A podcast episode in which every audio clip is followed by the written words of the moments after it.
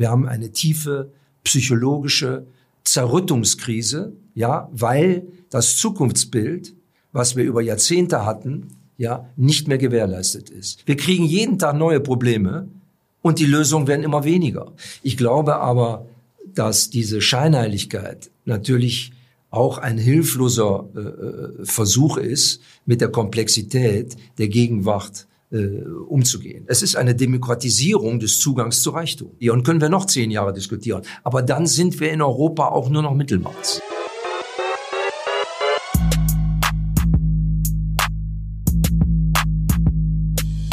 Servus und herzlich willkommen in einem neuen Video der Mission Money. Im neuen Jahr haben wir doch wie immer viele gute neue Vorsätze und ähm, einer davon ist natürlich, wir wollen finanziell frei und unabhängig sein. Das ist ja eines der Hauptthemen auf diesem Kanal. Hierzu haben wir uns einen sehr spannenden Gast eingeladen. Er ist ähm, seit vielen Jahrzehnten Vermögensforscher und auch Zukunftsforscher. Er ist Soziologe, Professor an der Sigmund Freud Universität in Wien, hat das Institut für Vermögen, äh, das Institut für Zukunftspsychologie Psychologie und Zukunftsmanagement gegründet und leitet das und ist seit vielen Jahrzehnten Vermögensforscher und kümmert sich so ein bisschen um das Mindset der Reichen in vielen, vielen Interviews. Ich sage herzlich willkommen, freue mich sehr auf dieses Gespräch. Professor Thomas Druin. Blöd, ganz meinerseits. Schön hier zu sein. Freut mich. Ja, wie gesagt, Sie beschäftigen sich seit Jahrzehnten mit den Reichen und Superreichen äh, für die Vermögensforschung. Warum erforschen Sie ausgerechnet dieses, na, ich nenne es mal Milieu? Weil ich noch als Student äh, motiviert durch meinen Doktorvater der äh, linker als links war und äh, ein, ein grandioser Typ, weil ich habe erstmal Jura studiert, sehr konservativ, auch mit dem Elternhaus verbunden und dann hat der mir neue Dimensionen aufgezeigt, was Gesellschaftsstruktur angeht.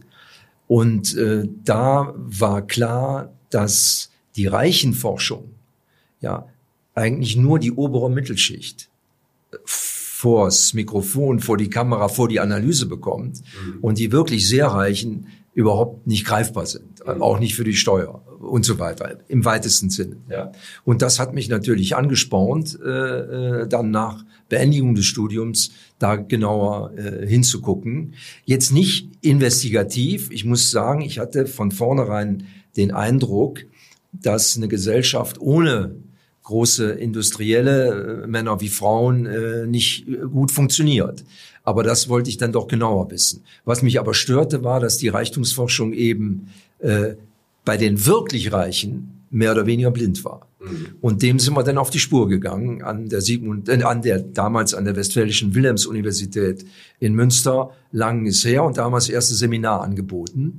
Dem ging aber ein Prozess voraus, anderthalb Jahre, absolut vergebliche Suche nach Interviewpartnern. Ja. Keiner wollte mit uns sprechen. Damals Soziologie, ne, El Fatah-Tuch, Parker, das war äh, ohnehin schwierig.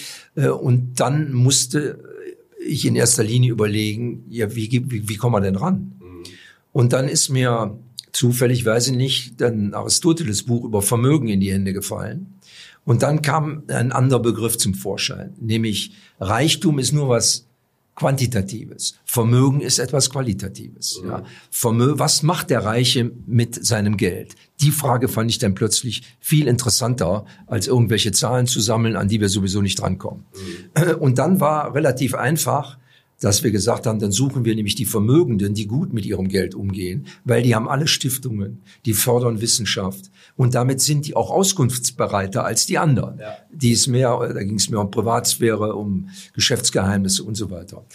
Und so sind wir dann über Jahre über diese Interviews, die dann sehr gut liefen, auch mit bekannten Persönlichkeiten. Wir haben nur einen äh, der Trick war es ja nicht. Wir mussten eine Sache über drei Jahrzehnte jetzt machen. Wir haben immer äh, Verschwiegenheit äh, unterschrieben. Also teilweise bei, bei tieferen Forschungen wussten die Mitarbeiter, haben die nur Nummern gesehen. Ja. Und das haben wir durchgehalten. Und insofern sind wir auch nie in die Gefahr gekommen, äh, mal aus Verlegenheit oder Verärgertheit irgendwas zu sagen, weil wir es gar nicht konnten. Mhm. Und das hat unserer Wissenschaft gut getan. Und Sie wissen ja heute, sind wir doch in fast aller Welt gewesen und haben chinesische, äh, amerikanische, thailändische, weiß nicht, selbst in Bangladesch, in Afrika, äh, Milliardäre und Multimillionäre äh, interviewt, um ein bisschen darüber Auskunft zu geben, wie die ticken. Mhm. War denn äh, war quasi äh, ich sag ich nenne jetzt mal die die Gruppe der Gutmenschen, das ähm, will ich jetzt wirklich nicht abwertend gemeint haben, aber äh, war das der Door Opener quasi, um auch an die anderen sehr reichen Menschen ranzukommen? Weil man festgestellt hat, aha, das ist eine gibt's eine interessante Forschung und die halten wirklich die Klappe, also so quasi informantenschutzmäßig. Ich glaube, dass das eine Rolle spielte, aber es hat auch eine institutionelle Begründung gehabt. Auf die haben wir gesetzt. Mhm. Wer eine Stiftung hat, wer einen eingetragenen Verein hat, der ist zu einer gewissen Auskunft verpflichtet. Ja. ja, also wir wollten nicht nur auf die Großzügigkeit setzen. Nur muss man einfach sagen, die meisten sind tatsächlich großzügig. Ja, also ja. all diejenigen, die selber unternehmerisch arbeiten die sozusagen antreten, um irgendwas zu verändern oder besser zu machen. Äh, hätten wir jetzt die andere Klientel, die Steuerhinterzieher, die hätten mit uns ja wenig Interviews gemacht. Ja. Die werden auch bis heute keine Interviews mit uns führen. genau, also insofern ja. äh, war das äh, der einzige Weg. Natürlich haben wir dann nachher viele Leute interviewen können, die auch nichts Philanthropisches machten, mhm. ja, die auch äh, auf, äh, sag ich mal, auf Grenzwegen äh, unterwegs waren, aber weil die die Diskussion äh, interessant fanden. Unser Ansatz ist ja auch ein anderer gewesen. Daraus hat sich ja ein Feld entwickelt, was leider nicht so bekannt geworden ist, nämlich die Vermögenspsychologie. Ja. Das ist ja eigentlich unser Fokus. Was macht Geld mit dem Gehirn mhm. und der Psyche? Ja. Und das macht eine Menge. Mhm. Ja. Äh, genauso wie kein Geld oder wenig Geld etwas mit der Psyche macht. Das ist ja die Grundlage unseres Handels. Genau. Ähm, was würden Sie sagen aus den jetzt Jahrzehnten dieser Vermögensforschung? Was ist so die, die Quintessenz, was man, was Sie rausziehen konnten? Schwer zu sagen, weil die Frage ist natürlich tausendfach gestellt. Mhm. Wird der Reiche glücklich? Ja, was haben die alle gemeinsam? Wir sind in München. Die in Düsseldorf sind schon anders als hier. Ja. Die in Hamburg sind noch mal anders. Jetzt gehen wir ins Ausland, ja, Sydney, New York, weiß der Teufel, auf dem Land, Künzelsau, äh, etc. Also das Mindset hat mit der Kultur zu tun, hat mit der Sozialisation zu tun, hat mit dem Charakter zu tun, hat mit der Religiosität zu tun. Das heißt, bei allem Wollen, hier eine klare Antwort zu geben, sehr schwierig. Aber ich glaube, die Menschen können nachvollziehen, dass das eben äh, Faktoren hat. Was die meiner Ansicht nach zu 90 Prozent aber alle gemeinsam haben, also die extrem erfolgreichen, da reden wir jetzt mal über 100 äh, Millionen drüber, ja, äh, ist eine extreme äh, Fokussiertheit und Disziplin. Die wollen die, die wollen, bei denen hatte ich nicht den Eindruck, da geht's um ums Geld. Ja, das ist vielleicht auch eine Selbstverständlichkeit geworden, ja.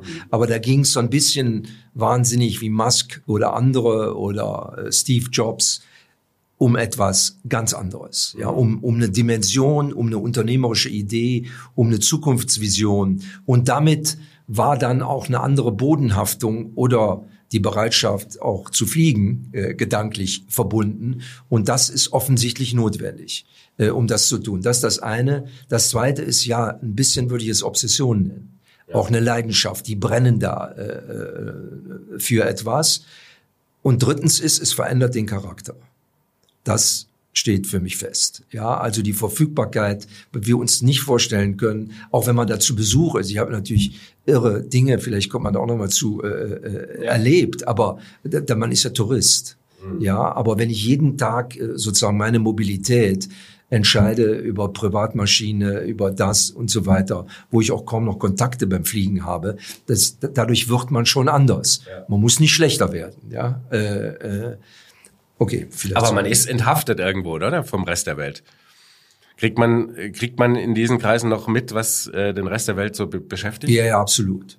Also auch da kommt es jetzt wieder auf die Branche an, auf, den, ja. auf, das, auf die Alterszugehörigkeit. Aber die meisten Branchen, in denen man Milliardär geworden sind, sind ja Teil der Wirklichkeit. Ja, mhm. das heißt, ob man äh, äh mit dem Gesundheitssystem Geld verdient, äh, mit Öl, äh, mit Solarenergie oder jetzt mit dem virtuellen Metaversum, ja mit der mit der neuen Technologie, da weiß man zutiefst Bescheid. Warum? Weil man ja mit jedem Gerät sozusagen auch äh, den Menschen schon technisch und quantitativ und statistisch kennenlernt. Mhm. Also die blicken da schon durch, inwieweit die dann natürlich oben noch an die, an, ins Detail gehen müssen. Nur man sollte sie sich nicht als abgehobene äh, Spinner äh, vorstellen. Außerdem haben sie natürlich fantastische Leute. Ja, sie kaufen die Besten. Ja, anders als vielleicht noch bei manchen Unternehmungen in Deutschland und auch Konzernen, wo man noch ein bisschen spart, ja, und nicht so sehr äh, hundertprozentig auf Kompetenz setzt, da holt man das Beste vom Besten. Mhm. Und vor allen Dingen haben die es geschafft, wir reden jetzt über die vermögende Internetklientel, sage ich mal, äh, eine ganz junge Klientel schon mit 17, 18 an Bord zu holen, ja, die so fokussiert sind, die so äh, in dieser virtuellen Welt leben, inklusive, dass deren Gehirne schon anders ticken, weil sie seit klein, von klein auf damit äh, hantieren, dass das völlig andere Ergebnisse hat, äh, war klar. Die Großunternehmen haben alle bei uns in Deutschland mit der Digitalisierung zu lange gewartet. Mhm. Da kommen wir nachher noch mal drauf. Ähm, bleiben wir noch mal kurz bei dem, bei dem Thema ähm, Vermögen und Reich. Was ist reich? Ja, hm. ähm, es müsste ja möglich sein, dass, wenn Sie mich fragen, was ist groß, da kann man ja äh, eigentlich eine normale Antwort geben. Die ist auch von Kultur zu Kultur anders, aber ich würde sagen, 1,90 darf man ja sagen, ist groß. Ja. Was ist reich? Die Frage ist mit einer juristischen Verbindlichkeit nicht zu beantworten. Heute noch nicht. Ja.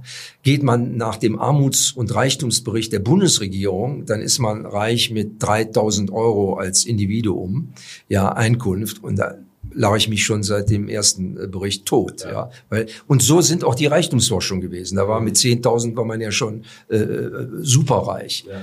Ähm, also da gibt es auch von verschiedenen Gruppierungen verschiedene Ansätze. Wir haben für unsere Forschung damals in Wien vor 20 Jahren, haben wir gesagt, bei uns fängt das, und das ist ja nicht verbindlich, aber mit 30 Millionen an. 30 Millionen äh, Euro oder US-Dollar, auf die so genau ist, kommt es gar nicht drauf an. Da kann der normale Mensch von der Rendite leben. Ja. Aber wir wussten aus einer Forschung, die viel statistisch äh, valider war, dass zum Beispiel Lotto-Millionärinnen und Millionäre, ja, die über eine Million gewonnen haben, 75 Prozent die Kohle nach vier Jahren durchgebracht ja. haben.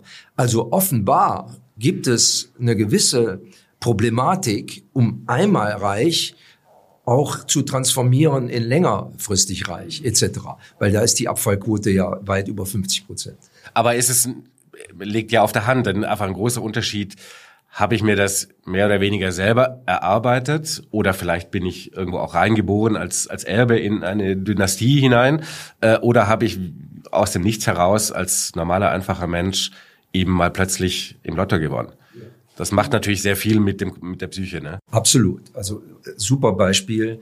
Allein diese vier Kategorien, die kann man durchdeklinieren. Das ist äh, recht äh, eindeutig. Wer es sozusagen aus dem Nichts als Glücksfall äh, bekommt, ist nicht vorbereitet mhm. und tut das in fast allen Fällen, was alle tun würden, die nicht vorbereitet sind. Fröhlich sein, ein Trinken, großzügig werden, einen Herzenswunsch erfüllen, und leider dann auch auf ein paar, die aus allen Löchern kriechen, Berater hören äh, und schon ist die Kohle weg. Ja. ja, das ist das eine. Das andere sind diejenigen, die unternehmerisch tätig sind, mhm. Was das Gros ist. Ich meine, in Deutschland haben wir 90 Prozent Familienunternehmen, in China übrigens auch. Ja. ja. So, die wissen, was sie tun. Ja, wir reden jetzt immer von legal. Ja, ja. Äh, die wissen, wofür sie stehen. Die brauchen ständig Erneuerung, um äh, konkurrenzfähig zu bleiben. Das ist das Gros. Aber der Reichtum kommt ja früher sozusagen vom Adel her, von den Königs- und Kaiserhöfen, den Fürsten, den klerikalen äh, Institutionen, die reißen mal früher auch die Päpste etc. Ja, das ist natürlich ein ganz anderes royales Mindset. Ja, und äh, da hat sich natürlich in den Gehirnen über Jahrhunderte auch eine völlige Selbstverständlichkeit. Ja, davon kann, kann man gar nicht ablassen. Die Geschichte des Reichtums innerhalb des Adels, die kann man ja gut verfolgen, die ist auch dokumentiert. Mhm. Wer uns jetzt noch fehlt, also die überwiegende Menge heutzutage sind eindeutig die Unternehmenden mhm. oder die Start-upenden oder wie man sie immer nennt. Ja. Früher war es aber so, dass man, wenn man reich werden wollte, entweder in irgendeiner die höchsten Dienstleistung im Königshaus oder wo, am besten in der Finanzberatung oder im Banking tätig äh, werden musste. Ja. Und in den letzten 100 Jahren äh, oder 200 Jahren Industrialisierung musste man äh, sehr viele Arbeitskräfte haben, ja, um irgendeinen Hebel zu haben, wo man viel verdienen konnte, ja. Die Räder, die äh, etc., die die Walmart, die großen Aldi, ja, wo, und so weiter kennen wir. Also sehr arbeitsintensiv, was nicht vielen Menschen gelingt, so eine Organisation aufzubauen. Und man sieht ja auch da, die wenigsten Erben da sind dann auch äh, haben das übernommen. Wir sind dann fast alle die Partys gab dann mehr oder weniger gescheitert. Da sind wir bei der nächsten Gruppe, die Erben. Wenn ich aus kleinen oder großen Verhältnissen etwas selber schaffe, habe ich natürlich ein anderes Mindset, eine andere Gehirnstruktur, als wenn ich sozusagen sehr früh da reingeboren, da reingeboren werde und bestimmte Mühen nicht kenne. Das heißt nicht, dass ich seelische Probleme habe, dass ich Minderwertigkeitskomplexe habe, dass ich Probleme habe mit meinem Vater, dem Patriarchen und der Mutter oder der zweiten oder der dritten Mutter. Also wir können uns ja hier alles vorstellen. Ja, das ja. sind andere Dinge. Äh, und da gibt es ja auch Statistiken, die alle äh, ein bisschen äh, nicht so verlässlich sind, aber es sind, nehmen wir es als Andeutungen. Da ist natürlich so, dass das Erbe im Grunde ein Glück ist, in Anführungszeichen, aber meistens nicht zu einer ganz gigantischen Karriere führt. Ja. Also immer noch der Vorzeigedeutsche ist ja für mich Beckenbauer, aber äh, war ja Goethe, ja, da kann man sehen, und es gibt viele Beispiele, wo die Söhne von herausragenden und Töchter von herausragenden äh, Geistesgrößen dann äh, nicht herausragend waren, dann nicht auf dem Niveau weitermachen konnten. Mhm. Ja. Also insofern, und das Thema Erbe, was ich ja mein Leben lang, was wir unser Leben lang äh, kennen, durch ja. Erbe reich werden, das ist ja nicht die Mehrheit. Das ist auf alle Fälle schon mal eine Minderheit. Und von der Minderheit der Erbenden ist ja nur ein ganz kleiner Teil, der jetzt signifikant erbt. Ja? Mhm. Und dann, glaube ich, muss man das Erbenthema auch nochmal anders fassen, weil wenn man in den Befragungen der letzten 20 Jahre sieht, die allgemeine Bevölkerung ist ja gar nicht für eine Vermögensteuer zwingend, mhm. weil die alle ein positives Verhältnis zum Vererben haben. Ja. ja, und wenn es der Schmuck der Oma ist, ja, ja oder, oder wenn es das Haus ist, oder ja. das Haus ist ja schon super, ja, aber machen wir uns doch nichts vor. Selbst die Flüchtlinge kommen, damit die Kinder ein besseres Leben haben. Ja. Das hat alles mit Erben zu tun, ja, und deshalb ist das bei uns äh, eine Sache, die die sich auch äh, nie so richtig durchgesetzt hat. Ich finde richtig, dass die dementsprechend besteuert werden. Ich finde auch richtig, wenn die Besteuerung zur unternehmerischen äh, äh, Aufgabe führt, dass es dann nicht richtig ist. Ja, man muss einfach konstruktiv, aber, äh, aber fair denken. Tatsache ist aber, darauf wollte ich auch hinaus, dass durch die virtuelle Technologie, durch Big Data und diese Möglichkeiten, die jetzt herrschen, es eine neue Vermögensklientel gibt, die teilweise aus dem Nichts kommen. Ja, die brauchen kein Netzwerk, die brauchen keine Familie. Ja, da hat irgendeiner mit 17 eine unfassbare Idee und fünf Jahre später verkauft er die für 250 äh, Millionen. Da kennen wir, haben wir jetzt viele von. Ja, das heißt, muss man sagen, es ist eine Demokratisierung des Zugangs zu Reichtum. Das ist eine Tatsache. Und das wird in den nächsten Jahren mehr. Ja, da werden irgendwelche Leute mit ChatGPT oder man wird ein neues Google erfinden, ja. etc. Also das kann man auch nicht schlecht reden. Äh, über die Frage, warum nicht alle reich werden, würde ich sagen, können wir nicht reden, weil das ist Quatsch. Ja, das stimmt allerdings. ja. Also es wäre immer der Wunschtraum natürlich für alle, dann sind natürlich. wir alle glücklich, aber dann wäre es ja auch schon wieder Sozialismus und dann. Wunderbar, aber wo Sie das sagen, dann wären wir alle glückliche. Genau das Gegenteil beweist meine Wissenschaft ja. oder unsere Wissenschaft, ja, weil gerade die die äh, Milliardär oder die sehr sehr sehr reichen, ja, die haben eine ganz andere Form von Problematik. Ja, da ist ja keiner wirklich glücklich, sondern das sind Ängste, die wir anderen nicht kennen, weil das äh, uns nicht gestohlen werden kann. Das wäre nämlich die Anschlussfrage gewesen. Ne? Macht sehr viel Geld glücklich? Also, ich also zumindest nicht sorgenfrei. Ne? Es macht vielleicht sorgenfreier, aber nicht glücklich, mhm. weil ich glaube, es gibt drei Dimensionen, die sich dem der materiellen Aneignung entziehen: Liebe, Gesundheit und Glück. Ja. Kann ich einfach nicht kaufen. Ja, und wir sehen es dann, wenn man Glück hat, wie die Lottogewinner, geht's auch in die Hose. In, in, in vielen Fällen. Es sei denn, man ist bescheiden, vernünftig und, und, und, und so weiter. Also natürlich, wenn man 50 Millionen hat, 500, für uns jetzt alles unfassbar, oder 50 Milliarden, es ist ein völlig anderes Leben. Da können wir nicht mehr über, über Glück, Zufriedenheit, diese Terminologien äh, äh, reden. Psychisch sind die Leute den anderen in ähnliche Problemlagen verstrickt. Was die Seele angeht. Angst, Probleme, ständig auch die Angst, dass andere was wollen, etwas übernehmen müssen, bis hin zu Entführungsängsten und so weiter. Das kommt aber auch auf die Kultur an. Ja, in Deutschland sind wir ohnehin ängstlicher als in anderen Ländern. Ja. Äh, und deshalb haben wir hier eine Kultur entwickelt nach dem Kriege, wo die Vermögen sich auch sehr im Rückraum halten. Ja, ganz bewusst bedeckt. In der Schweiz ist etwas anders. Da neidet man den Reichtum nicht aber die haben eine natur- oder kulturbedingte Bescheidenheit tatsächlich. Ja. Die halten sich jetzt nicht aus Angst im Hintergrund, sondern die sagen, wir wollen den anderen hier nicht etwas vorführen, sondern wir haben lieber einen höheren Beitrag für, fürs Gemeinwohl, ein andere, anderes äh, äh, Konzept. Äh, ich soll, denke, wir sollten uns davon trennen, das als gut oder schlecht von vornherein zu bezeichnen. Ja. Mhm.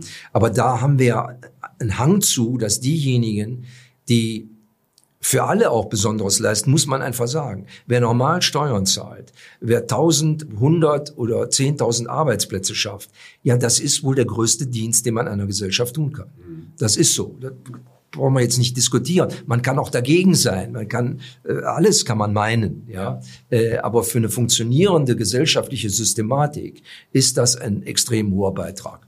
Umso schlimmer ist natürlich Hinterziehung, weil das ist äh, nicht nur illegal und kriminell, sondern dann auch Diebstahl an der Volksgemeinschaft, in, in, an der Gemeinschaft. Und doch ist es ja so, also zumindest ähm, Schwerpunkt natürlich vor allem bei uns, dass ähm, genau dieses Unternehmertum jetzt nicht so wohlwollend gefeiert wird für den Dienst an der Allgemeinheit.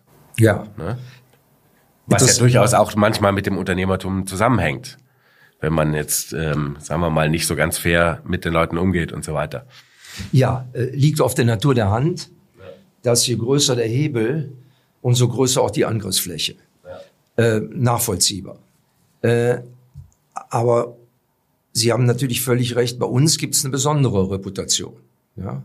Äh, und die muss man äh, psychologisch äh, hinterfragen. In Amerika ist ein anderes Image. In anderen Ländern gibt es ein anderes Image. Ja, da ist diese, diese Aneignung auch ein bisschen sozusagen den Egoismus in den Vordergrund zu stellen, gilt da als normal. Ja. Weil da ist man dem Staat gegenüber total skeptisch. Ja, da ist das Selfmade äh, ein Gebot in unseren Gesprächen und Erforschungen, das ist jetzt nichts valide, wo ich jetzt hier der Objektivitätsverkünder bin, aber die Eindrücke, die wir gewonnen haben, hat äh, in der Bevölkerung damit zu tun, dass natürlich viele herausragende Familien im Nationalsozialismus beteiligt waren in der einen oder anderen Form, in einer, die man nicht zulässt oder mittlerweile zugibt, wie dem auch immer, also auch als ein möglicher waren, was man auch in der Weimarer Republik und etc., was man historisch einfach sehen kann. Mhm. Ja, das ist eine Tatsache.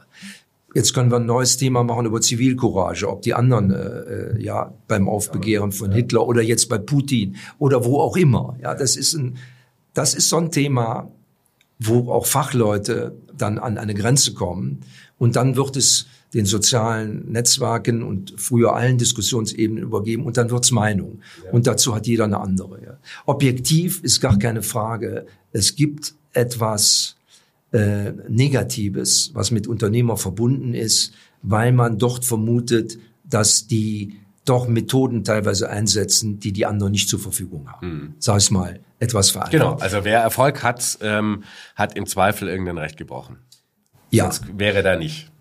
Auf der einen Seite, auf der anderen Seite gibt es noble, in Anführungszeichen, Institutionen wie unfassbare Rechtsanwaltskanzleien und äh, Konsortien, Wirtschaftsprüfung, Wirecard etc. Ja, die testieren mhm. einer bestimmten Klientel, dass da alles in Ordnung ist. Ja, also wir müssen die die Zweifelsfrage müssen wir ein bisschen ausweiten. Ja, weil sich diese Zweifelsfrage sozusagen instrumentalisiert hat und zu einem unglaublich erfolgreichen Markt geworden ist, mhm. wo jetzt auch viele Leute aus der Mittelschicht und darunter in diesem Metier arbeiten und sich dieser Dienstleistung oder Beratung sozusagen ihren, ihr Einkommen äh, äh verdanken. Also auch das ist wesentlich, äh, ist wesentlich komplizierter.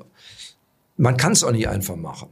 Einfach wäre ja zu sagen, pass auf, wenn da jemand ist, der ordnungsgemäß seine Steuern zahlt, weil keiner kann ihm da was beweisen, der keine großen Finanzkanzleien hat, die ihm jedes Schlupfloch öffnen, was ja legitim ist, wenn es da ist. ist wenn es, es da ist, ist es legitim. Die Frage, dann stoßen wir natürlich an ethische äh, mhm. Selbstfragen. Ja, ob man dann vielleicht leben wir irgendwann in einer Welt, wo dann jemand das anzeigt. Also nicht im Sinne polizeiliche Anzeige, sondern pass auf, hier müsst ihr nachlegen, ja, weil das fairer ist. Das wäre natürlich die Umkehrung, das wäre sozusagen eine äh, proaktive Ethik, äh, die wird äh, es sehr schwer haben, sag ich mal, für alle Beteiligten, ja. weil in allen Milieus wird ja ein bisschen äh, ne? Jeder versucht, das Beste aus dem System für sich rauszuholen. So, das ist ja in dem Sinne legitim, aber dann ist es für alle legitim, aber das für die meisten gar keine Option ist. Ja, auch da kommt natürlich ein Argwohn her.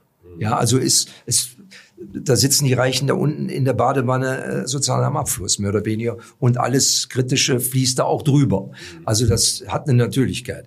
Wir sollten, aber jetzt reden wir jetzt über Ideale, Fairness. Es wäre schon gut. Ich bin aber definitiv der Meinung, äh, dass es äh, die Institutionen, die da professionell behilflich sind, ja, das ist ja nicht nur jetzt für Privatvermögen, sondern bei Wirecard haben wir es gesehen. Das ist ja eine, ich musste, da das ja in vieles in Wien verhandelt wurde, haben wir damals für den ORF gearbeitet und uns so psychische Dinge angeguckt. Insofern habe ich mich damit ein äh, bisschen mit beschäftigt. Da waren ja alle involviert. Also selbst oberste äh, Vertreter der Länder. Ja, mhm. das war auf einer ganz anderen Ebene. Die waren stolz, dass es in Europa überhaupt mal einen konkurrenzfähigen genau, ja. Laden gab. Ja. Also gab es eine Interessenlage, mhm. Wirecard äh, gegenüber äh, bei den ersten Anzeichen wohlwollend, wohlwollend, und auch zu erblinden. Ja. ja. das gleiche, die Chance. Äh, erlauben Sie mir, muss ich nutzen, finde ich auch die Unverschämtheit Beckenbauer gegenüber. Ja. Der hat ja für ein Appel und ein Ei auf dem korrupten Niveau der FIFA. Das stimmt allerdings. Hat er ja. sich hier eine Weltmeisterschaft fürs ganze Volk angeeignet. Wahrscheinlich einer der besten Momente, die ich in meinem Leben erlebt habe. Mhm. Und ich weiß es von vielen anderen, diese paar ja. Wochen Weltmeisterschaft, ja. Und da wird ein zweifelsfreies Werk mit menschlichen Schwächen, wird jetzt noch, also dass man das auch noch an dem Tag des Todes einen ganzen Tag erwähnt, ja. Und wenn ich die ganzen intelligenten Kommentare lese, da muss ich mir fragen, ich glaube, und da sind wir wieder bei dem Thema, wie gehen wir mit Erfolgreichen um? Ja. ja äh, Aber ist das nicht dieses, ist eine, eine sehr typisch deutsche Heuchelei? Ja, also, ich würde dass sie. Wir, dass wir sehr, dass wir sehr nach außen die Moral tragen und den Pragmatismus dabei runterspülen, den es braucht, um auch Erfolg zu haben? Das ist ja jetzt, sag mal, Beckenbauer wäre jetzt, ist jetzt ein schönes, in Anführungszeichen schönes Beispiel, natürlich nicht, weil er äh, diese Woche gestorben ist. Ähm, aber eben genau dieses Ding, dieses, ähm, wie er quasi allein, quasi im Alleingang mit seinem kleinen Teamchen unsere Weltmeisterschaft hierher geholt hat, über die wir uns alle gefreut haben. Und dann kam eben auf, dass er, wie Sie selber sagen, ein, ein vergleichsweise geringer Betrag nicht so ganz ideal, also sprich halb illegal geflossen ist in Form von Schmieren. Ein und Betrag, der bei der FIFA äh, alle paar Wochen über den Tisch geht. Äh, so Wahrscheinlich täglich. Oder ähm, täglich, ja, ja. Die Summen waren, kann jeder nochmal nachgoogeln, wirklich sehr gering. Ähm, aber das überschattet dann quasi allen Erfolg. Also ich glaube, den Satz, den Sie eben als Frage gestellt haben, der sollte hoffentlich viral gehen, weil darum geht's. Es geht um eine gewisse Scheinheiligkeit, die wir haben, was die Selbstverpflichtung angeht, aber die Beschuldigung anderer ja. auch. Ja, also wir sollten auch im Verzeihen äh, äh etwas größer werden, äh, weil wir andere korruptive Fälle die wir ständig hier äh, gesehen haben in den letzten Jahren, Steuerhinterziehung und so weiter, große Immobilienskandale, ja, mhm. äh, die werden mit ganz anderem, teilweise mit anderem Maß gemessen. Ja.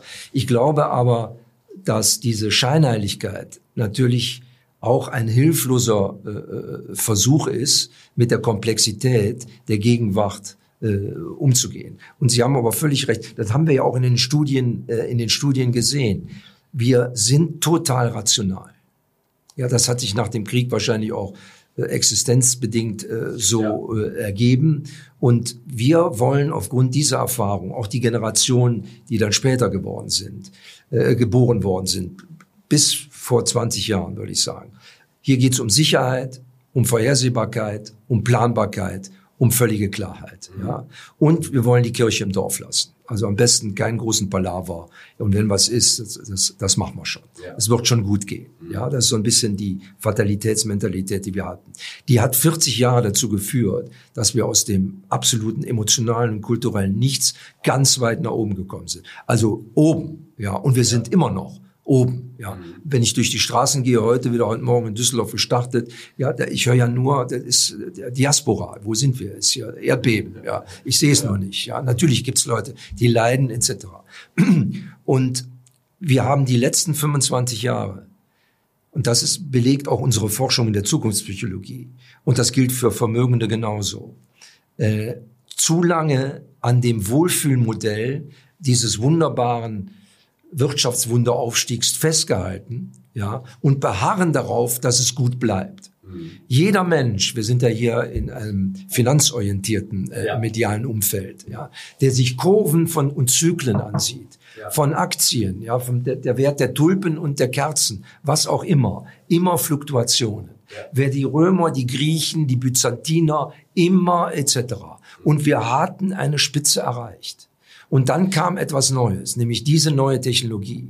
Und diese neue Technologie, behaupte ich, hat eine Veränderung der Menschheitsgeschichte zur Folge, die einmalig ist, die bisher noch nicht da ist mhm. und die auch deshalb eine Umdeutung und Transformation der Werte erfordert, also unseres Betriebssystems.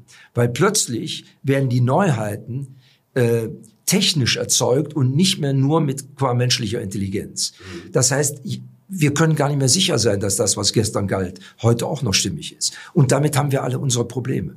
Ich meine, bei Corona haben wir es ja gesehen. Wo steht unser Bildungssystem? Mhm. Ja, man kann PISA-Studien machen, wie man will. Ich meine, die letzte war ja auch verheerend, absehbar, ja. verheerend. Ja. ja. also wir haben ja 25 Prozent äh, junger Leute, haben wir aber auch bei Älteren, weiß ich nicht, warum man das nicht erwähnt, ja, die deren Bildungsgrad äh, unzureichend ist, um mit dieser Komplexität äh, umzugehen. Sagen wir es mal äh, vorsichtig. Ist auch keine Beschuldigung, ja, sondern ist eine Frage an unser Bildungssystem. Ja. So könnten wir aber jetzt tagelang alle Bereiche durchdeklinieren, bei den Finanzen angefangen, und dann ahnen wir, dass es in den meisten Bereichen auch von politischer Seite, vor allen Dingen von politischer Seite, überhaupt keine Zukunftsvision gibt, sondern eine salamitaktische äh, Offenbarung. Mhm. Jeden Tag. Ja, Bauern, wir, wir gucken, ist ja Bahn, das ist alles unfassbar. Hätte ich das, was wir heute haben, hätten wir das unseren Großeltern erzählt. Die hätten gesagt, du spinnst, kann gar nicht passieren. Ja. Geht gar nicht. Ja. Und wenn wir das im Ausland erzählen, äh, äh gerade weil die Frau meiner Schwester, die lebt seit, äh, mit ihrer Familie seit zehn Jahren in Australien, die glauben es gar nicht, weil die es anders, anders wahrnehmen und anders begreifen oder auch dann Summen mal da in anderen Zeitungen in der Welt lesen, mal da wieder ein Sondervermögen von 100 Milliarden aus dem Hut geholt, äh, äh, etc. Also die Diskrepanz, darauf wollte ich hinaus, zwischen Sprache und Wirklichkeit, die ist bei uns nicht nur besorgniserregend, sondern meiner Ansicht nach krankmachend. Mhm. Und wenn man dann äh, äh, einen Scheinheiligen wie den Herrn Scholz hat, ja, der schon während seiner Äußerungen, das ist jetzt nicht parteipolitisch gemeint, das will ich jetzt Wissenschaftler ja. nicht tun, äh, schon Äußerungen macht, äh, die durch die ihn umgebende Wirklichkeit konterkariert werden, dann halte ich das für, Stra für äh, fahrlässig, zumindest. Ja. Mhm. Und jetzt kann jeder das für seine äh, Lieben äh, äh, übertragen. Ja. Das ist, glaube ich, die Krise, in der wir stecken. Mhm. Wir haben eine tiefe psychologische Zerrüttungskrise, ja, weil das Zukunftsbild was wir über Jahrzehnte hatten, ja, nicht mehr gewährleistet ist. Dazu muss ich sagen, ich glaube persönlich und auch die Leute in unserem Forschungsumfeld, und da muss ich sagen, in, das ist Indien, da gehört China dazu, Philippinen, Island, Finnland, Schweden, wir sind ja mit vielen Wissenschaftlern unterwegs. Wir sind alle durchdrungen von, von Vorfreude, mhm. was über künstliche Intelligenz äh, möglich sein wird. Die Verlängerung des Lebens, ja, äh, äh die Möglichkeiten in der Medizin. Unser Leben hat sich in den letzten 100 Jahren um 35 Jahre verlängert, etc. Ja, nur wenn ich ein Haus baue und 30 Jahre nicht repariere und dann fällt mir die Decke auf den Kopf und wenn Hochwasser kommt, äh, säuft die Bude ab, dann muss ich leider auch äh, ein bisschen Schuld bei mir selber suchen. Mhm. Ja, und das ist im Gesundheitssystem so. Dass, ich sage immer im Rahmen unserer zukunftspsychologischen Forschung, die Zukunft kennen wir seit Jahren, wenn nicht seit Jahrzehnten. Alles, nichts ist hier wirklich überraschend. Kein Thema ist überraschend. Die Bauernthematik ist keine Überraschung. Dieser grauenhafte äh, Krieg, diese grauenhaften Verbrechen der Hamas, aber auch die die Verhandlungsbereitschaft von Israel und Palästina, das Problem muss gelöst werden. Das musste aber schon vor 20 Jahren gelöst werden. Ja. ja. Äh, Russland, ja. Man muss einfach leider sehen, dass Putin, das ist ja keine Entschuldigung, im Gegenteil, Schwerverbrecher, aber dass der braucht einen Krieg, um überhaupt seine Volkswirtschaft da ist. Die einzige Möglichkeit, die er hat. Also hätte ich mit dem vor 15 Jahren anders verhandelt. Nicht, dass ich alles besser weiß, um Gottes Willen. Ja, aber das haben ja ganz viele äh, informiertere Leute als ich damals auch schon gesagt. Unser Thema demografischer Wandel. Ja, seit 70 Jahren wissen wir, über die Demografie, wie alt die Leute sind. Ja. Wir wissen, dass heute Babyboomerinnen und Babyboomer 19 Millionen in Rente gehen müssen.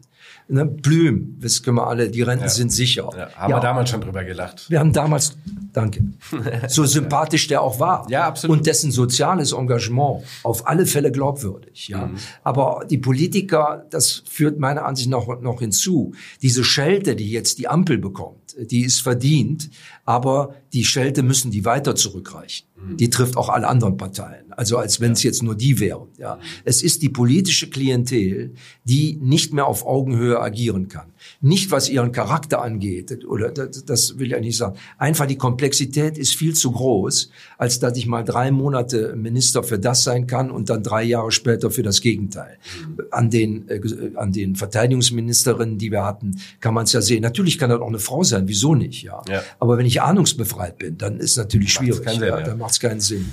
Und deshalb. Das gilt für alle männlichen Verkehrsminister der letzten paar Jahrzehnte auch, by the way. Unfassbar. Und wenn ich dem Bürger, der Zweifel an der oberen Klientel hat, äh, eine Mautgeschichte präsentiere und am Ende ist der Hauptverantwortliche äh, wird äh, verschont, ohne jetzt da an die Person selbst zu denken, ja. dann das macht auch was, ja, weil dann und davon gibt's tausende Beispiele, mhm. die einfach belegen, da werden Dinge mit anderem Maßstab gemessen. Und wenn dann eine, eine, eine kleine Kassiererin äh, für die Mitnahme eines Stullens von drei Euro rausgeschmissen wird, äh, dann muss Argwohn entstehen.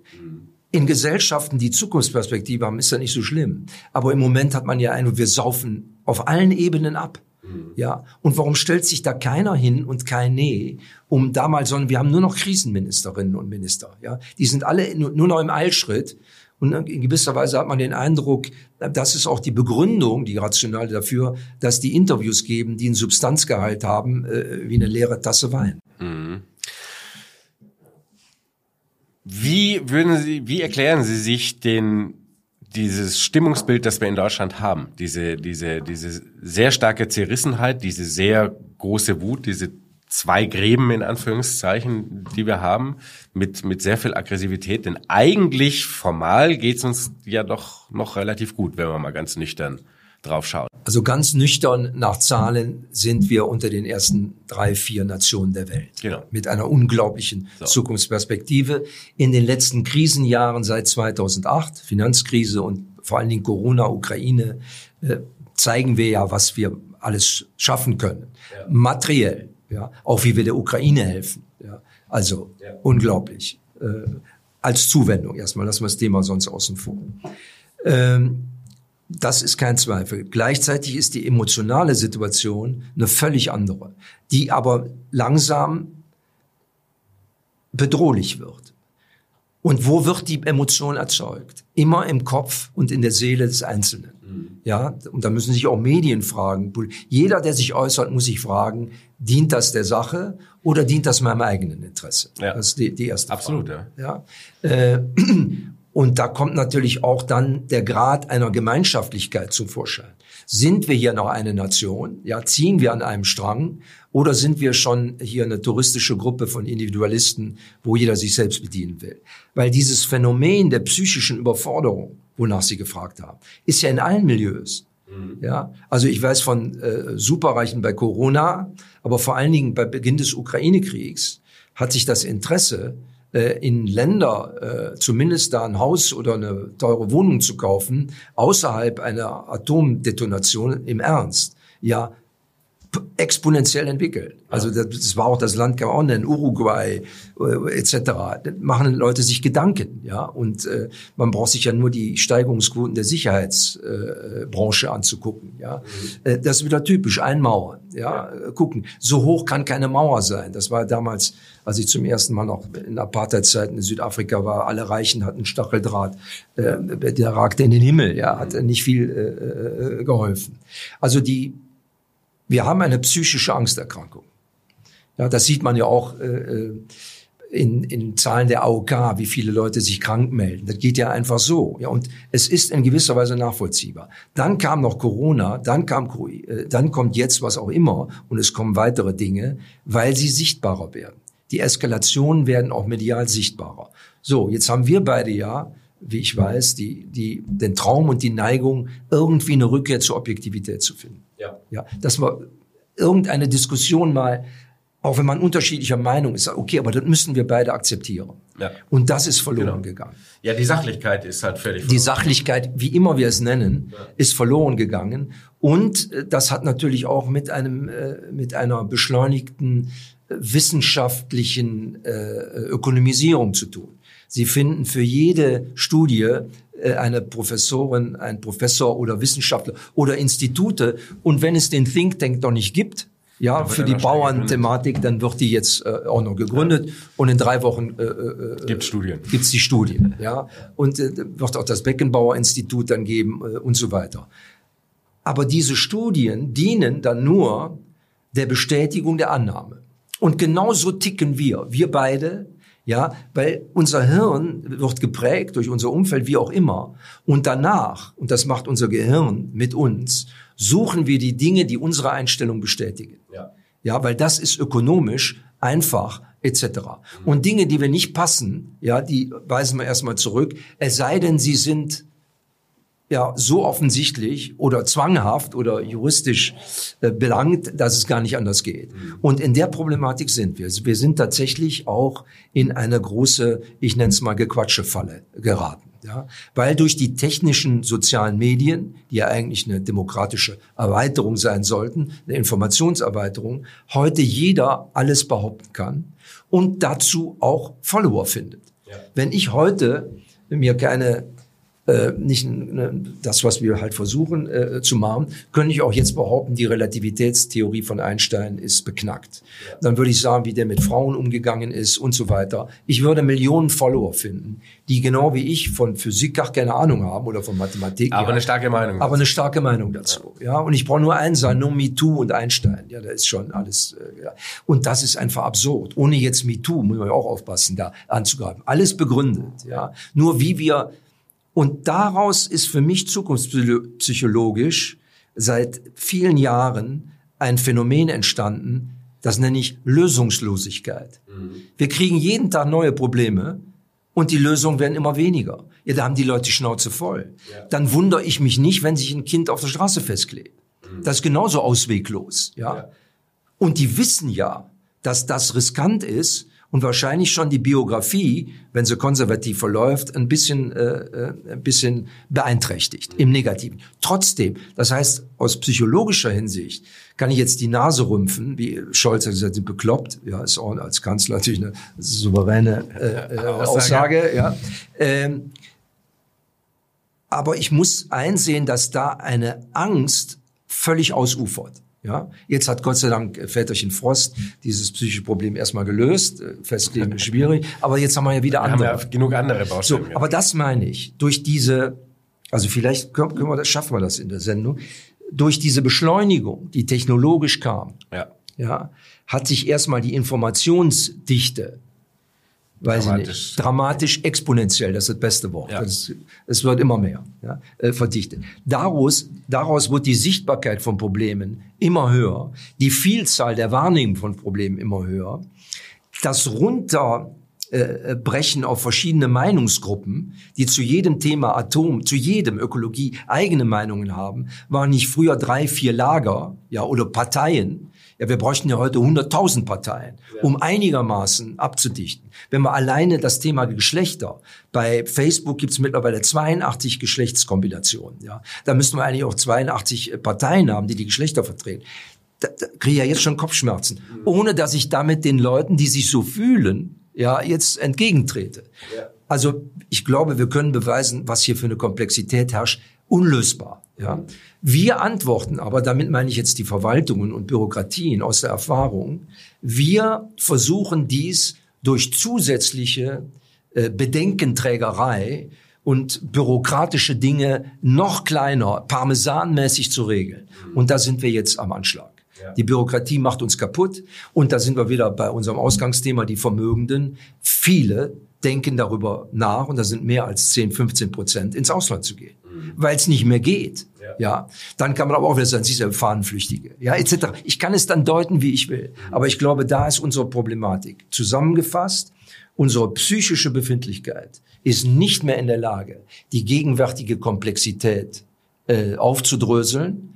Das heißt, es gibt gar keine Zukunftsempfindung mehr. Weder für Junge, für die Älteren schon, die Babyboomer wissen, das sind gehen jetzt in Rente. Und dass er ein geniales Leben hatte. Und selbst wenn sie ein bisschen verzichten müssen, keiner von denen, die einigermaßen zurecht sind, wäre nicht bereit, etwas abzugeben. Ja. Keiner, ja. Aber wofür? Da kann ich auch fragen, wenn ich sage, der, den Parteien gebe ich lieber nichts. Mhm. Da. Aber wie, wie, wie lösen wir dieses gesellschaftliche, psychologische Problem? Denn das ist ja nun eine sehr, sehr, sehr, sehr große Herausforderung. Ja, ist es das? Vielleicht bin ich auch naiv oder schon zu alt, ich habe keine Ahnung, aber ich sehe es erstmal, dass die Vielleicht müssen auch einfach alle mal Social Media abschalten. Bisschen weniger, ähm, weniger Bubble, ähm, Algorithmus bedingt und Bestätigung von ja, eigenen Gefühlen, was ja im Prinzip Meinung statt Fakten sind. Oder vielleicht bitten wir mal eine künstliche Intelligenz sozusagen unterhalb einer bestimmten, eines bestimmten Hirnquotienten, was Aussagen antrifft, die äh, zu löschen. Ja, ich glaube, dann ist herrscht äh, große, äh, große Stille. Auch mal eine Idee. Ja, meine ich jetzt gar nicht äh, zynisch, ja. aber ich, ich, ich, wir können uns Lösungen vorstellen. Die größte finde ich, weil diese Komplexität ja auch absehbar war, dafür haben wir was erfunden. Die Lösung ist da. Es ist die künstliche Intelligenz. Ich möchte jetzt ganz bewusst mal in etwas Pragmatisches gehen. Ja. Äh, ich bin ja auch noch Präsident einer Stiftung im Gesundheitswesen. Wir machen Studien über Gesundheitsfachberufe. Das ist nun die Wirklichkeit. Pflegekräfte, Hebammen, Physiotherapeuten, Rettungsdienste. Da machen wir Studien. Jetzt gerade vor ein paar Wochen haben wir die größte Studie mit 4000 Rettungskräften gemacht. Ja. Also Rettungsdienste. Ich meine, das sind Heldinnen und Helden. Absolut, Im Krieg, egal wo. Teilweise werden die verkloppt, wenn die in Altstädte gehen. Ja, auch das ist, äh, worauf ich aber hinaus will. Die künstliche Intelligenz, die wird es schaffen. Die kann es. Irgendwann in den nächsten zwei, drei, vier Jahren. Wenn jemand eine Uhr trägt, die verbunden ist, wenn er seine Patientendaten preisgibt, alles schwierige Themen, ja, ja. ja, also und wenn man direkt, wenn einer anruft oder eine Verbindung hat, kann man sofort eine Diagnose stellen. Auch mit dem Telearzt, ja. Oder man kann Hirnströme. Sie wissen, was ich meine. Wenn ja. der künstlich, dann wird die Rettung was ganz anderes. Dann beginnt die Rettung in dem Moment, wo der Kontakt ist. Mhm. Und von dort aus kann ich sagen, pass auf, du hast einen äh, Mückenstich, ja, da hast du nur nicht richtig wahrgenommen, äh, wir gehen dahin, du brauchst gar nicht zum Arzt. Bei jemand anderem kann man sagen, der muss direkt mit dem Hubschrauber abgeholt werden, mhm. ja. Also es, die Lösung ist da. Und das ist genauso in der Pflege. Ja, die Pflegekräfte, äh, Riesenthematik, äh, die machen aber 40 Prozent Bürokratie. Ja. ja, und nicht ihren Pflegejob. Und die werden behandelt, da geht es gar nicht ums Geld, das ist ja nachgelegt worden.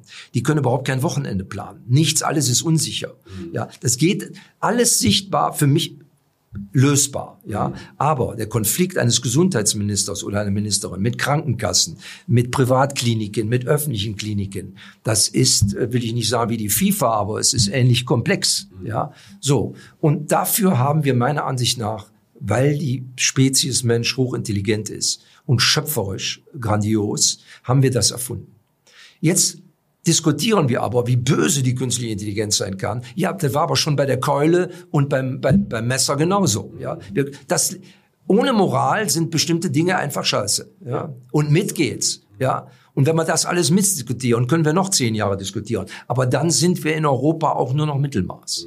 Ja, die Gefahr besteht. Und deshalb wollen viele Vermögende einfach weg. Viele junge Leute sind total gefrustet, obwohl sie ja unglaubliche Möglichkeiten haben als Start-up. Sie können tatsächlich reich werden mit einer geilen Idee. In der Pflege, überall gibt's Berufe. Wir müssen jetzt 19 Millionen Babyboomerinnen, Babyboomer versorgen. Ich rede nicht nur von Pflegefällen, sondern mit 80 äh, kann keiner mehr den Kasten Bier in die vierte Etage tragen. Ja, also es gibt Möglichkeiten ohne.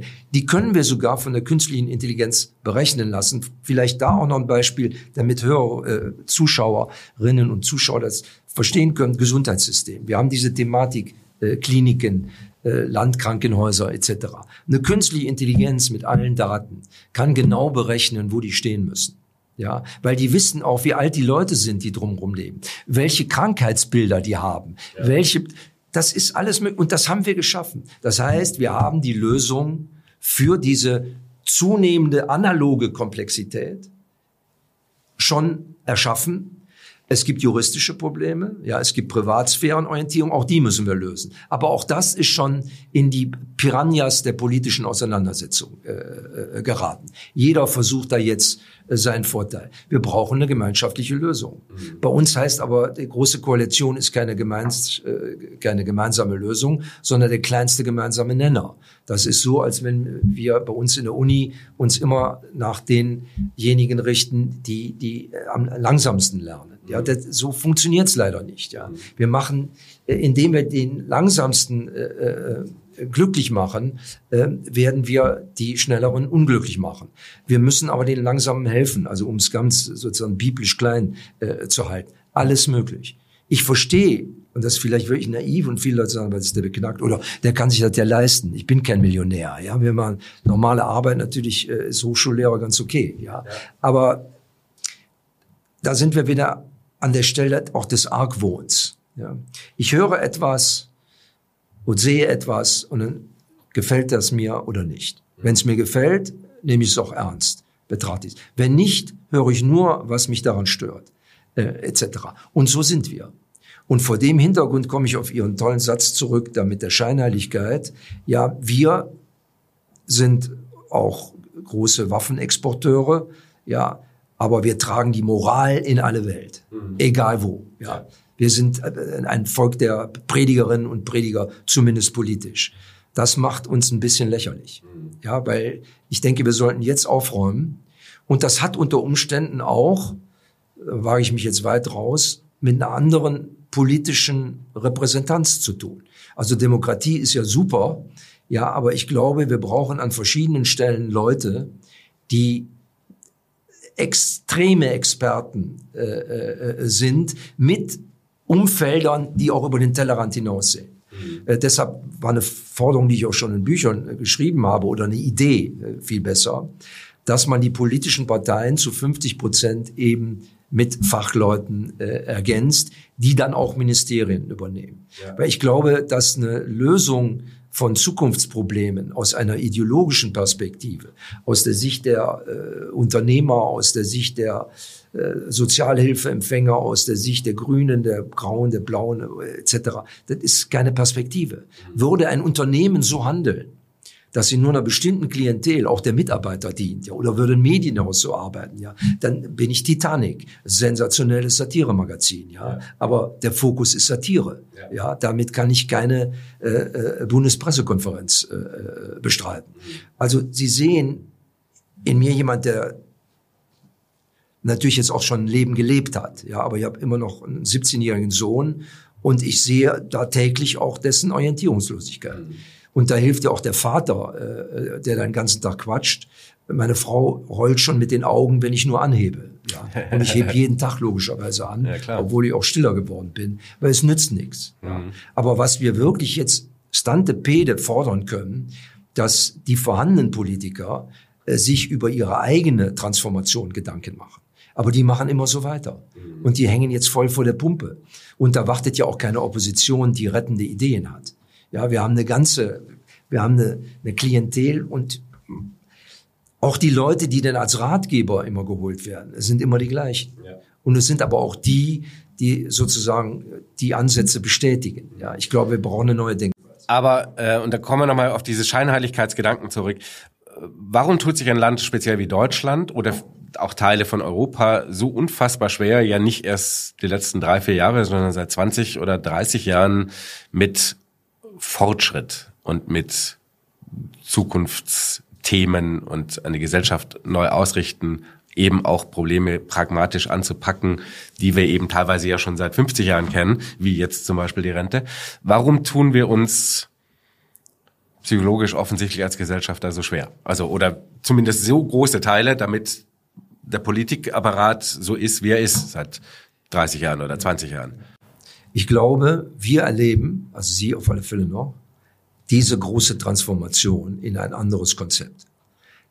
Dass das so ist, ist für mich seit Jahrtausenden so und ist anthropologisch bedingt. Ja. Wenn man sich zu lange an wunderbare Zeiten gewöhnt hat, aber so war es immer, wir haben es eben schon mal anklingen lassen. Mhm. Jedes große Reich ist untergegangen. Ja. ja. England war also weltführend, ja, wie, wie Amerika, ja, ja. jetzt ne, kleiner etc. Wir hatten unfassbare Zeiten, die so unfassbar erschienen, weil vorher war das nackte Grauen in jeder Beziehung, auch was schlechtes Gewissen angeht. Ja. Dieses schlechte Gewissen, was Deutschland über 40 Jahre hatte, hätte so einen Zustand, den, den wir jetzt sind, überhaupt gar nicht zugelassen. Mhm. Deshalb bist du beknackt, ja.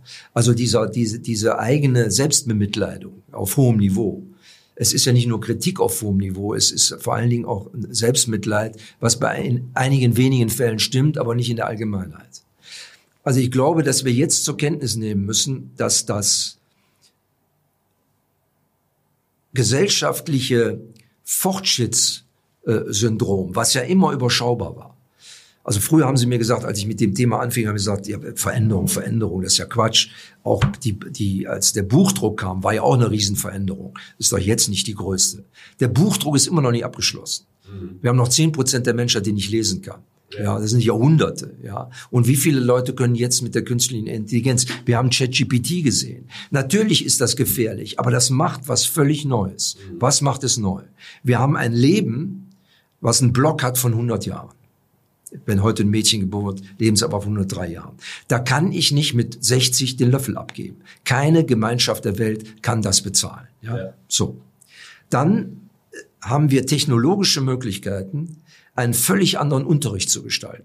Wissen ist in jedem Smartphone vorhanden. Ja. Ich, ich brauche die Zahlen auch nicht mehr, auch wenn es schade ist, wenn man weiß, wann Ludwig und Agamemnon und es gelebt hat. Ja, aber wir müssen unsere Birne ist nun mal auch eine eine bestimmtes äh, zu einem bestimmten Volumen fähig. Und wenn es gefüllt ist, ist, muss ich was ausräumen, um was Neues reinzutun. Mhm. Das ist sozusagen etwas plastisch gesagt auch das Phänomen der Älteren. Ja?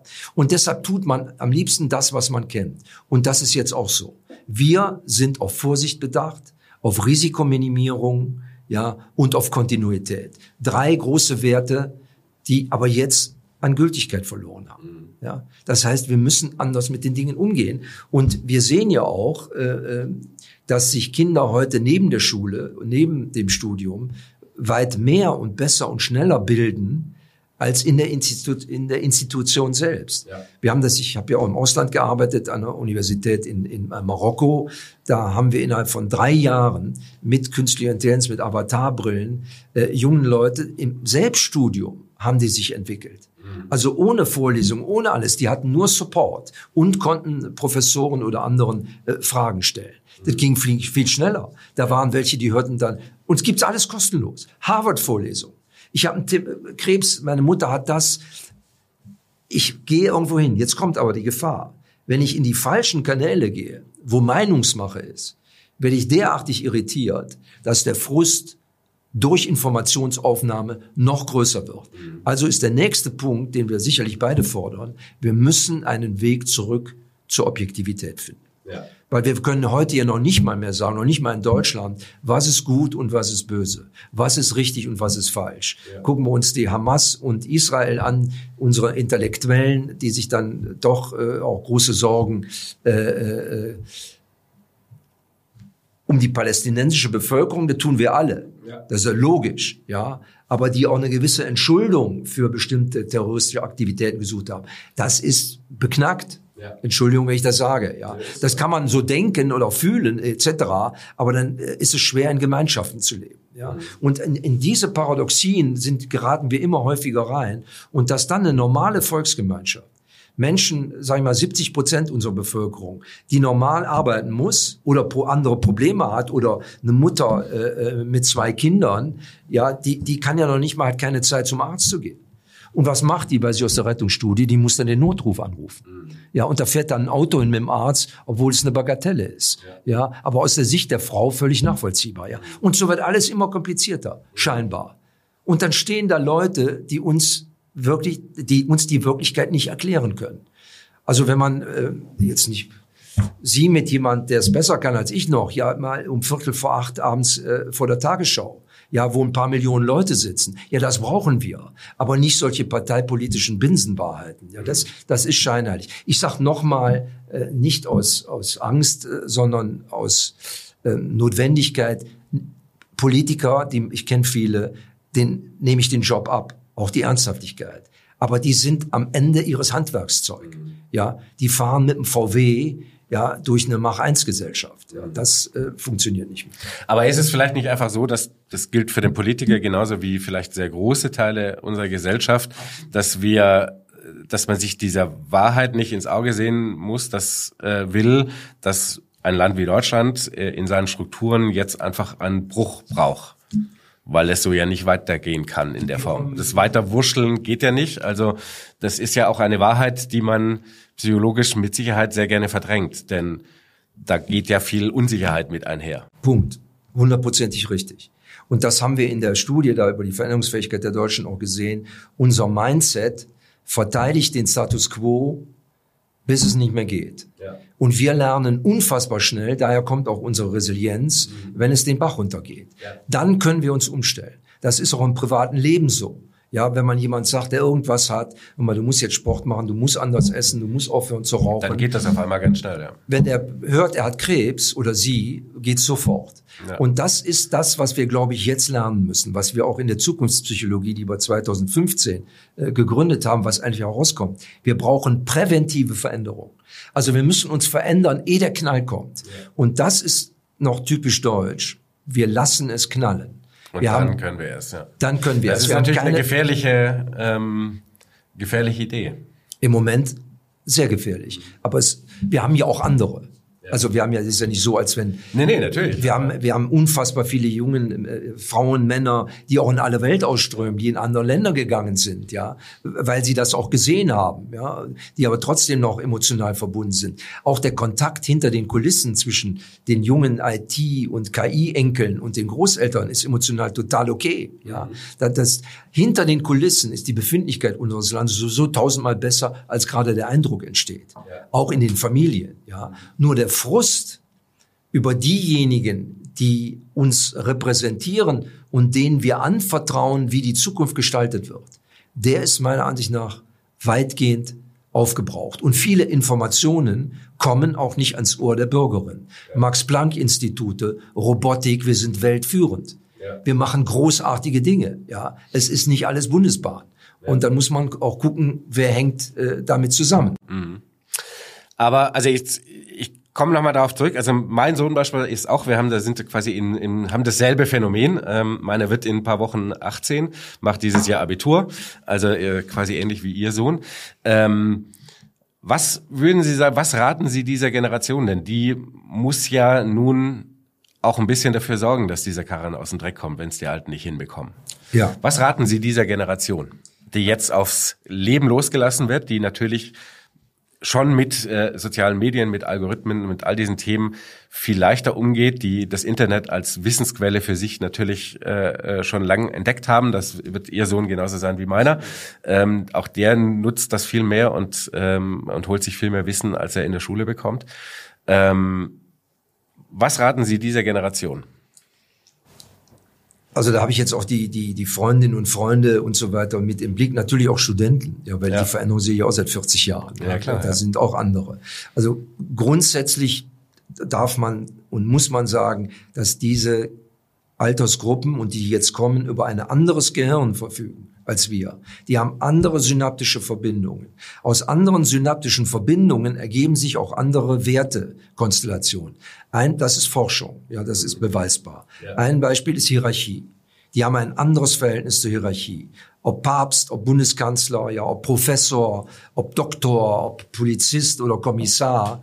Das ist keine Recht und Anspruchshaltung per se, sondern ich sage, was macht ihr? Macht ihr was Gutes oder nicht? Ja. Komme ich jetzt aus anderen Kulturen hierhin, äh, aus korrupten Ländern, habe ich auch mal eine andere Einstellung zu äh, zur Polizei etc. Muss man auch bedenken, also auch keine Rechtfertigung. Ja. ja. Also alles hat mit Mindset zu tun und darauf setze ich, dass diese junge Generation völlig anders tickt und ich bemerke, dass die natürlich weiter über den Tellerrand gucken als wir. Die haben, die meisten haben verinnerlicht. Äh, äh, also die auch ein bisschen Glück dann mit den Lebensmöglichkeiten in den ersten Jahren hatten. Das spielt ja auch eine riesige Rolle. Mhm. Äh, dass die wissen, dass die Welt irgendwie so eng miteinander vernetzt ist, dass man nicht bedingungslos auf Egozentrik und Egoismus setzen kann.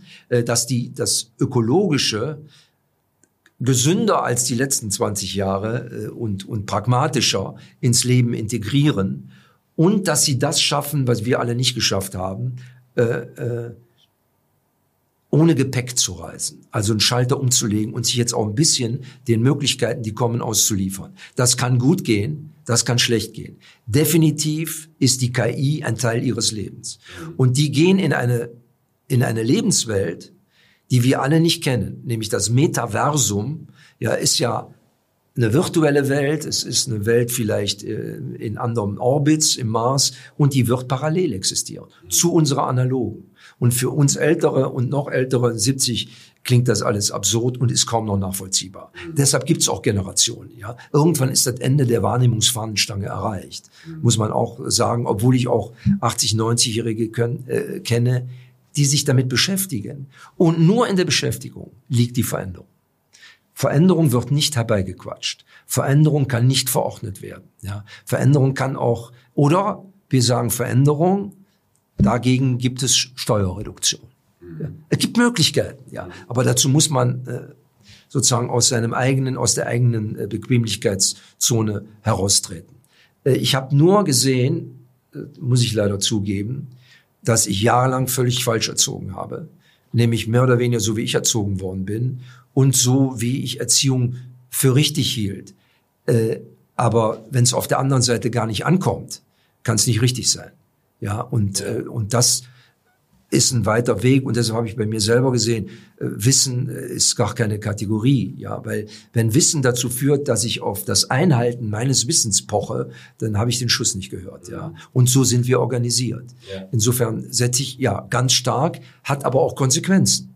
Also wir haben Unternehmungen, die wir dann beraten, schon früh gesagt, schon vor 15 Jahren bei DAX-Konzernen, nehmt einen kleinen Beirat von, wenn die Eltern es erlauben, von 14, 15, 16, 17-Jährigen und lasst die die Vorstandsbeschlüsse zum Thema Digitalisierung oder jetzt künstliche Intelligenz uns angucken. Ja, also auch das war vorher sichtbar. Ja, äh, nur Leute, die gerne fürstlich entscheiden, haben damit ein Problem. Auch in Unternehmerfamilien. Ja, wenn plötzlich der Enkel, ich habe es wirklich hundertfach erlebt, äh, denen da mal äh, einen einschenkt. Ja, Menschen, die 40, 50 Jahre erfolgreich sind, die Vermögen geschaffen haben, wovon der Enkel auch profitiert, etc. Ja, es hat damit zu tun, auch wir halten uns, wir nehmen uns für wichtiger, als wir, als wir sind. Und in Deutschland muss ich sagen, glaube ich, dass man daraus eben auch eine gewisse Moralität ableitet in Bezug aufs Ausland, ja. Und das ist wirklich unerträglich, ja. Da sollten wir. Aber ist dann nicht quasi, leite ich daraus vielleicht den Ratschlag ab an die junge Generation, ihr seid wichtiger, als man euch glauben lässt? Definitiv. Die, die Veränderung, die notwendig ist, kommt nur durch die Jungen. Ja. Deshalb ist das also runter. Der richtige Satz wäre: Nehmt euch wichtiger als äh, als ihr gemacht werdet. Nehmt euch wichtiger, überlegt euch aber eure Mittel. Mhm. Ja, weil äh, in einer Krise äh, Heftzwecken äh, zu streuen, äh, ist Bewusstseinsarbeit, aber führt zum Gegenteil. Ja, also nehmt euch, wir kennen es ja, ich kenne Zwölfjährige, die Unternehmen gegründet haben, Mädchen wie Jungen, ja, die setzen sich ein. Das verändert die Welt. Ja, das fängt nur früher an. Das heißt, natürlich müssen wir die früher wählen lassen. Und jetzt wird's ganz brutal, äh, weil ich seit 30 Jahren auch Sterbehilfe mache und auch durch die Pflegestudien in Altenheim etc. bin, wir haben auch Millionen Menschen, die eigentlich gar nicht mehr wählen wollen, wenn sie ehrlich sind. Mhm. Nicht, wenn man es falsch macht. Weil äh, ob ich 105 bin oder 110, wenn mir einmal sagt, pass auf, du fährst nicht mehr mit dem Auto und du brauchst nicht mehr wählen, dann kann man ja auch schon direkt, äh, das ist ja, ne? Genau. aber man kann es anders machen. Ja, man kann es anders machen, geben und nehmen. Ja, und ich glaube, wir müssen ein neues Gewicht, was Verantwortung angeht, gegenüber der Zukunft aufbauen. Und das hat damit zu tun. Und deshalb ist ein Zukunftsministerium, dazu gibt es ja schon Romane, die weltweit bekannt sind, ja, ja unbedingt notwendig. Ja, aber wenn ich da eine abgehalfterte Ministerin oder Minister oder irgendeinen Parteivorsitzenden draufsetze, nur weil das eine neue Chance ist, äh, sich die Pension zu verbessern, dann leih mich tot. Ja, das wäre das Falsche. Da muss einer drauf sein. Vielleicht ist der auch erst 17 oder sie ist erst 17. Also wir haben Möglichkeiten ohne Ende. Und, und dieser Optimismus ist ja kein blinder Optimismus. Den brauchen wir aber als Gemeinschaft. Ja. ja? Und vielleicht müssen wir auch äh, tatsächlich ja, weiß ich nicht, auf die Straße gehen. Ich weiß nicht, wir müssen uns bemerkbarer machen. Alle machen sich im Moment bemerkbar, legitimerweise, aber auch das muss hinterfragt werden. Ja, weil bei den Bauern ist die Problematik ja auch, äh, es gibt viele reiche oder vermögende Bauern, die schon sehr äh, subventionsstark äh, leben dürfen. Ja, auch das muss untersucht werden. Weil jetzt haben wir eine Diskussion, die meisten keine Ahnung, haben aber eine Sympathie mhm. oder eine Antipathie. Ja. Und so bekommt dieses Gequatsche nochmal eine ganz andere impulsive Wirkung. Mhm. Ja. Nee, wir müssen Lösungen haben und uns nicht gegenseitig hier äh, äh, in Schach halten. Und das sehe ich sehr wohl. Die Chance ist groß. Mhm. Aber vielleicht sollten wir mal wieder uns an von Beckenbauer äh, ermöglichte, an die Wochen denken, ja, wo wir wahrscheinlich eines der sympathischsten Länder der Welt waren, wo wir auch gar nicht auf Hautfarben, auf nichts geachtet haben. Ja. Natürlich, ich will jetzt hier keine friedevolle Eierkuchen machen. Wir müssen auch die Flüchtlingsthematik, die Zuwanderungsthematik lösen. Ja, das, man muss es lösen und nicht immer verschieben, äh, verschieben oder Milliarden hinschieben, damit andere uns die abnehmen. Das ist auch eine bestimmte Form von Sklavenhandel, ja. wenn man ganz ehrlich ist. Mhm. Also es fehlt uns diese Sachlichkeit, zu der wir zurückkommen müssen, damit wir diese radikalen Weichenstellungen angehen können. Ich würde sagen, euphorische Sachlichkeit. Euphorische Sachlichkeit. Ja, wir brauchen, wir müssen zusammen was wollen. Wir haben alle Voraussetzungen. Wir haben sogar eine Technologie, die das, die uns hilft. Ja, wie kann man, äh, wie kann man äh, sozusagen jetzt die größten Probleme erstmal sachlich lösen? Da kommt ein Vorschlag. Ja, aber auch die KI meinen wir ja eher, dass die Roboter irgendwann eine Schippe in die Hand nehmen und uns damit auf den Hinterkopf schlagen. Ja. Das sind die, äh, sind die Mythen, äh, die, dann wären wir nicht da gelandet, wo wir heute sind.